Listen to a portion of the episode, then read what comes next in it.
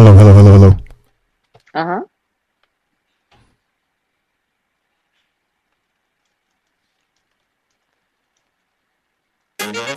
Tired of the negative news and flashover substance? It's time for Today with Dr. Wendy. Dr. Wendy Patrick is a trial attorney, patriot, and PhD with a passion for people and a penchant for politics. Dr. Wendy brings you the headlines, streamlined news you can use. It's time to be informed, engaged, and entertained. Now, here's your host, Dr. Wendy Patrick. Good evening, and welcome to another edition of Today with Dr. Wendy. Well, my co host Larry Dersham and I have lots of news to talk about tonight. One of the biggest pieces of news that's on everybody's mind over the last week is the inauguration. I mean, that might as well have been a holiday. Everybody watched the inauguration. And, um, you know, it's just one of those days that is celebrated like none other. And there was pomp and circumstance there was celebrity there there were prayers i mean there were a star-studded guest list there was really a lot going on uh, what there wasn't was the usual thousands and thousands of people in the mall obviously because of the security concerns but uh, you know, before we go any further, I mean, Larry, we have to talk about the inauguration. I mean, what a difference a couple days have made. Um, we are going to get to the flurry of executive actions and and what that means in a minute. But I have to ask, what was your favorite part of the day? I mean, was it the was it Lady Gaga? Was it J Lo? Was it the poet laureate? Was it the um, the all star cast that was in the stands? was it Bernie Sanders mittens? I mean, what did what did you take away from that day? So much to talk about. right. For, for me, Wendy, it was truthfully for me it was hard to watch. Uh, mm. Because I was so disappointed in the results, but I can get over that quite easily. And I won't really go into this now, but I'm still so concerned about election integrity. And uh, so that was so much on my mind. Uh, truthfully, I was engaged in other activities, but I did pick up on the news items and I thought about this and actually saw somebody mention this. Uh, the inauguration happened, of course, Wednesday, January 20th. But if you need 20 to 40,000 armed soldiers to protect your inauguration from the people, then you probably weren't elected by the people. And some people say it wasn't an election, it was a selection. But again, that's just my take on it, my opinion. And uh, it is a beautiful uh, ceremony for sure. And I just love the fact that we have a peaceful transition of power. It makes us unique as Americans. It's true. And, you know, one of the things that you and I like to do is sort of present both sides of the issue. And I think that, that we really, we fairly do that with something like the inauguration. The uh, troops were also there because of what happened, the, the horrific storming of the Capitol on January the 6th. And, you know, the presence of the troops really made everybody feel pretty safe. You know, it was, it was one of those instances where, you know, we call this site hardening in the threat assessment arena, but they did an excellent job with site hardening. They really did everything they could to make sure that they had the intelligence, they had the manpower, they did what they could to deter anything from occurring that day, even though it meant far less people in the stands. And in terms of the the celebrity factor, you know, I mentioned some of the performers, but how about Mike Pence? You know, I watched the whole thing and he got an ovation when he showed up with his beautiful wife. They were delighted that he was there to see the the transfer, the peaceful transfer of power on the special day. Um, and I also like that there were lots of prayers. I mean, you and I as Christians, Larry, you, you just you can't go wrong with prayer being incorporated into these ceremonies, can you? Oh, not, not at all. You know, prayer is, prayer is excellent. I wanted to briefly go back to January 6th, the day that uh, President, uh, there was yes. a big rally for the president, and then there was that uh, unfortunate event at, at the Capitol building. But I had somebody put it in perspective who was there with his whole family. And he also is a filmmaker, so he's quite knowledgeable. And he said the estimates were 300 to 400 people went into the Capitol building that day. But he estimated he's been to many rallies, many crowds. He said there were a minimum of a million people there. So if you contrast, let's say 400 people to the million people, that means that 99.9996 of the people at the rally were well behaved. That's right. Puts it into perspective, doesn't it, Larry? It does. You, you know, the other thing that's come to light in the last couple of weeks, and this interests me as a prosecutor because when you're talking about what do you charge people with, intent is always something that factors into this type of an analysis. The intent of people that attend a rally in riot gear is pretty clear. And that appears, no doubt, to be what the different prosecutors, the state prosecutors, the federal prosecutors, that's what they're looking at. In other words, they're looking at people that didn't just get caught up in the heat of passion, but that attended that event with the intention to breach the Capitol. So those are some of the things in the mix. And you know, we're also seeing a lot of arrests. You know, right after the storming, people were complaining, you know, why isn't everybody in custody? But as you and I both know as lawyers, an investigation needs to be done, intelligence needs to be gathered. And sure enough, now we are seeing justice being done, arrests being made, and offenders being brought to justice. Exactly, as it should be. And it's probably going to take some time to get it all figured out. But um, hopefully, the ones that were causing problems, the ones that were breaking windows, need to pay for that. They need to be brought yeah. to justice. 100% agree. We're shaking that out right now. But uh, one of the other things that happened uh, shortly after the inauguration, in fact, that same day, was a flurry of executive orders. Now, it's true, some of these are undoing some of what President Trump had put into, put into place, but some of them are other types of orders that President Biden has been talking about for some time, that have been on his mind, that, are he, that he's passionate about. And one of those has to do with masking.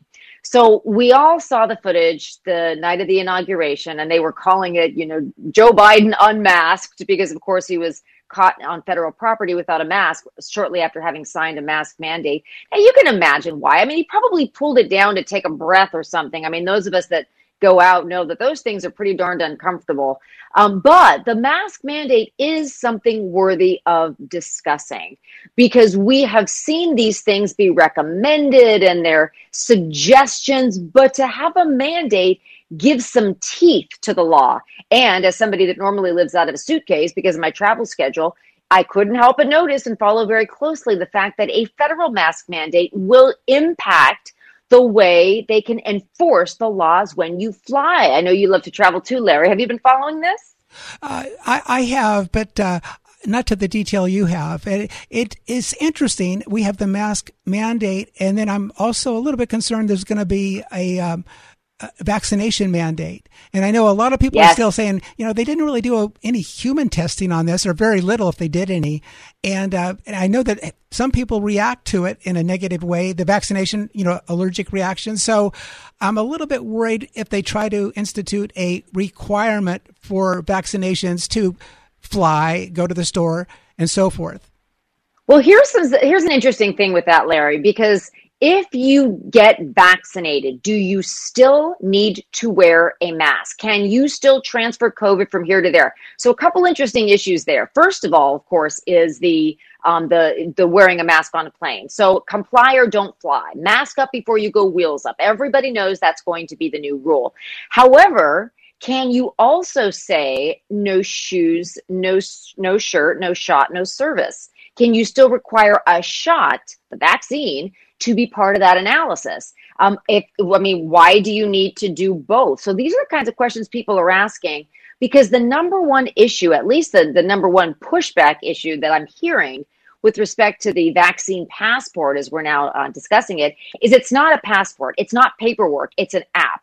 At least that's the way it's being described. And if that's true, then how much more of my medical information is transmitted? When I show you the app on my smartphone, on my tablet, however I relay this information. I mean, obviously, some of my medical information is going to be made, I don't want to say public, but it's going to be in a format that can be shared. And if that's true, Larry, who do, who do the airlines share it with?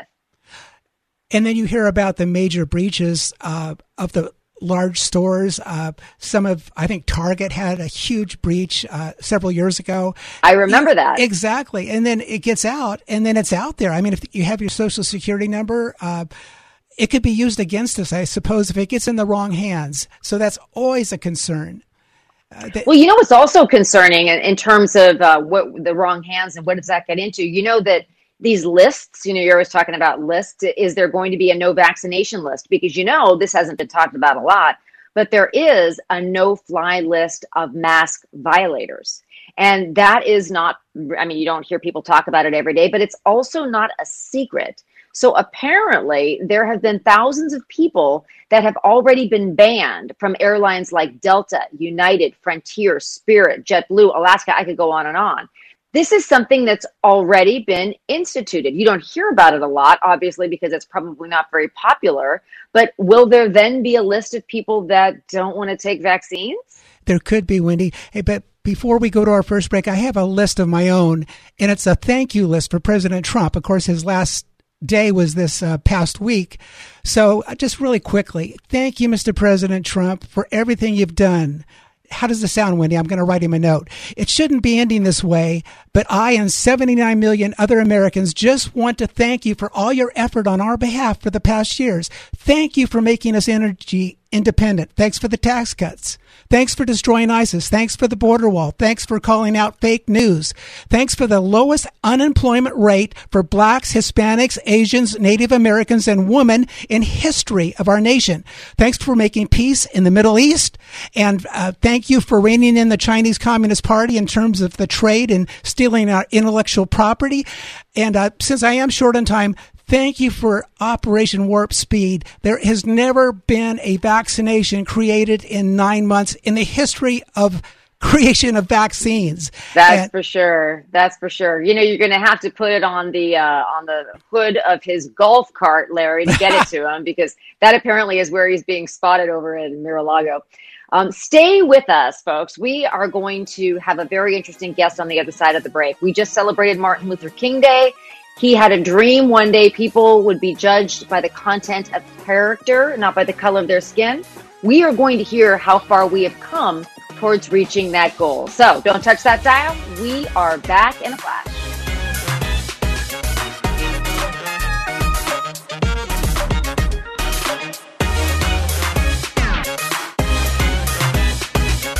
News cycle lowlights have no place here. You're listening to the headline highlights on Today with Dr. Wendy on The Answer San Diego. It's time for more news you can use. The headlines streamlined. It's time for more Today with Dr. Wendy. Now here's your host, Dr. Wendy Patrick. Welcome back to Today with Dr. Wendy. I'm Wendy Patrick. So, we talk about America being the land of opportunity, where if you have the determination, you can be whatever you want to be. It's truly the American dream. Well, we talk about that, and then we also occasionally have guests that know everything that that dream encompasses, who have lived it, who have studied it, who inspire us, who encourage us. And Larry, I understand we have one of those special guests on the line with us tonight. We do, Wendy. I'd like to introduce to our audience Barbara from Harlem. Barbara grew up in New York City, where, as she says, blacks were instructed to register as Democrats and were taught that the Democrats were for the poor and the Republicans were for the rich. However, later in life, she began to see huge inconsistencies in the Democrats' statements and their actual policies. And the final straw came for Barbara with the acquittal of O.J. Simpson back in 1994. Yes. When she heard horrific remarks from her associates about justification for his acquittal just because he was black. Barbara from Harlem knew as a Christian she could no longer follow such logic, and she became a staunch conservative and has never looked back. And Barbara has recently come out with a new book titled Escaping the Racism of Low Expectations. Welcome to the program, Barbara. Oh, thank you so very much for having me, and thank you for that lovely introduction. Ah, so Barbara, I understand that your uh, conversion to conservatism, to, to, personally experience the, the liberal teaching in higher education, uh, uh, you've had some very interesting experiences, and I'd love to hear a little bit more about your uh, fact that you actually graduated from a liberal arts college in New York City. But I understand you're actually in Harlem right now. Is that true? That is correct. Yes. I, I, have to ask you what the weather is like in Harlem. We are complaining like you wouldn't believe here in San Diego because there's a little bit of drizzle. What's it like in Harlem? well, it's calm, it's cool, and it's beautiful. No oh. problem. It's not too cold and it's not too hot. It's perfect. Just perfect. I would love Yeah. to hear a little bit more about, you know, how did this conversion experience uh, come about? How did it evolve? How did it start? Well, you know, I, I mean, growing up in a black community and you hear these things, you know, the Democrats are for the poor and the Republicans are for the rich, you just assume these things are true and accurate. Well, you know, in my, I was, thank God, number one, I was introduced to God at an early age between my Amen. mother and my grandmother. And then, um, you know, I, I wanted to become active in the community once I came back from Florida because I was in Florida for a few years. And um, I joined Democratic clubs. I joined about four or five of them. I can't remember how many. And all I could hear was slavery, slavery, and the white man is the reason you you have problems, etc. And it was it was it was contrary to what I was taught in the church to love thy neighbor. So it started irritating me. And, you know, I was tired of hearing about slavery. I was tired of hearing about those slave owners who've been dead, you know, for, many, many years. And, you know, this hatred that they were trying to build up in people. So that is what sparked it. And then to turn around and um, with the O.J. Simpson trial and here's some of the remarks I heard from people I attended church with, that was just too much. I knew something was wrong. I asked one of those ladies who remarked, Oh, it's about time a black man got away with killing white people because white people have killed black people and they've been getting away with it. So I told her, I said, well, well, suppose that was your daughter.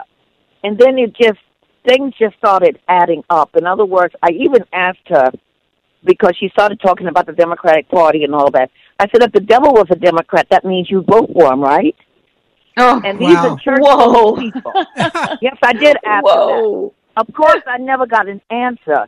But all of these things started embodying my personhood, and I say something is wrong, something is wrong.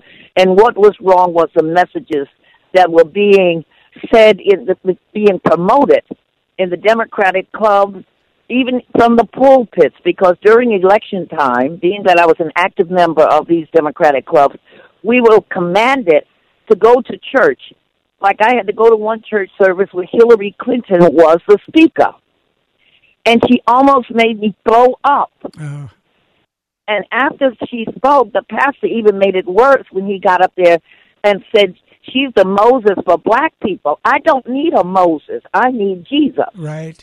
Amen, sister. You understand? I do. So I mean, I had to run out of that church and try to hold on to my sanity, and that just helped me flip the script. I said, I can't, I can't follow this, this, this club anymore. I can't follow these clubs anymore. I can't follow what they're promoting, and I have to stand for something else. So I um, volunteered and worked on the campaign of the young man running against Hillary Clinton for the Senate. Well, he lost, and after that, I worked, even though I was still a member of the Democratic Club, I worked on Julie, uh, Rudy Giuliani's campaign. But I did Wow. incognito. I would hide my face when the when the reporters were taking pictures of us. Wow. I put my hand over my face.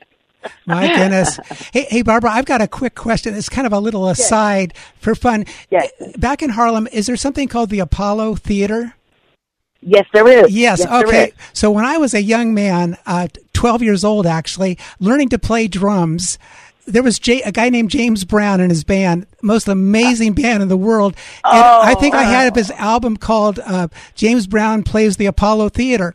He had three drummers in his band, and I would to pick up my drum grooves. I would listen to the LP over and over again. Oh, wow. Because back then you couldn't put you couldn't loop it as a digital file. You had to actually put the 12 inch LP on and, and listen to it. Yes. I, I learned all my drumming grooves from James Brown in that Apollo Theater album. So Yes. it's, it's near and dear to my heart.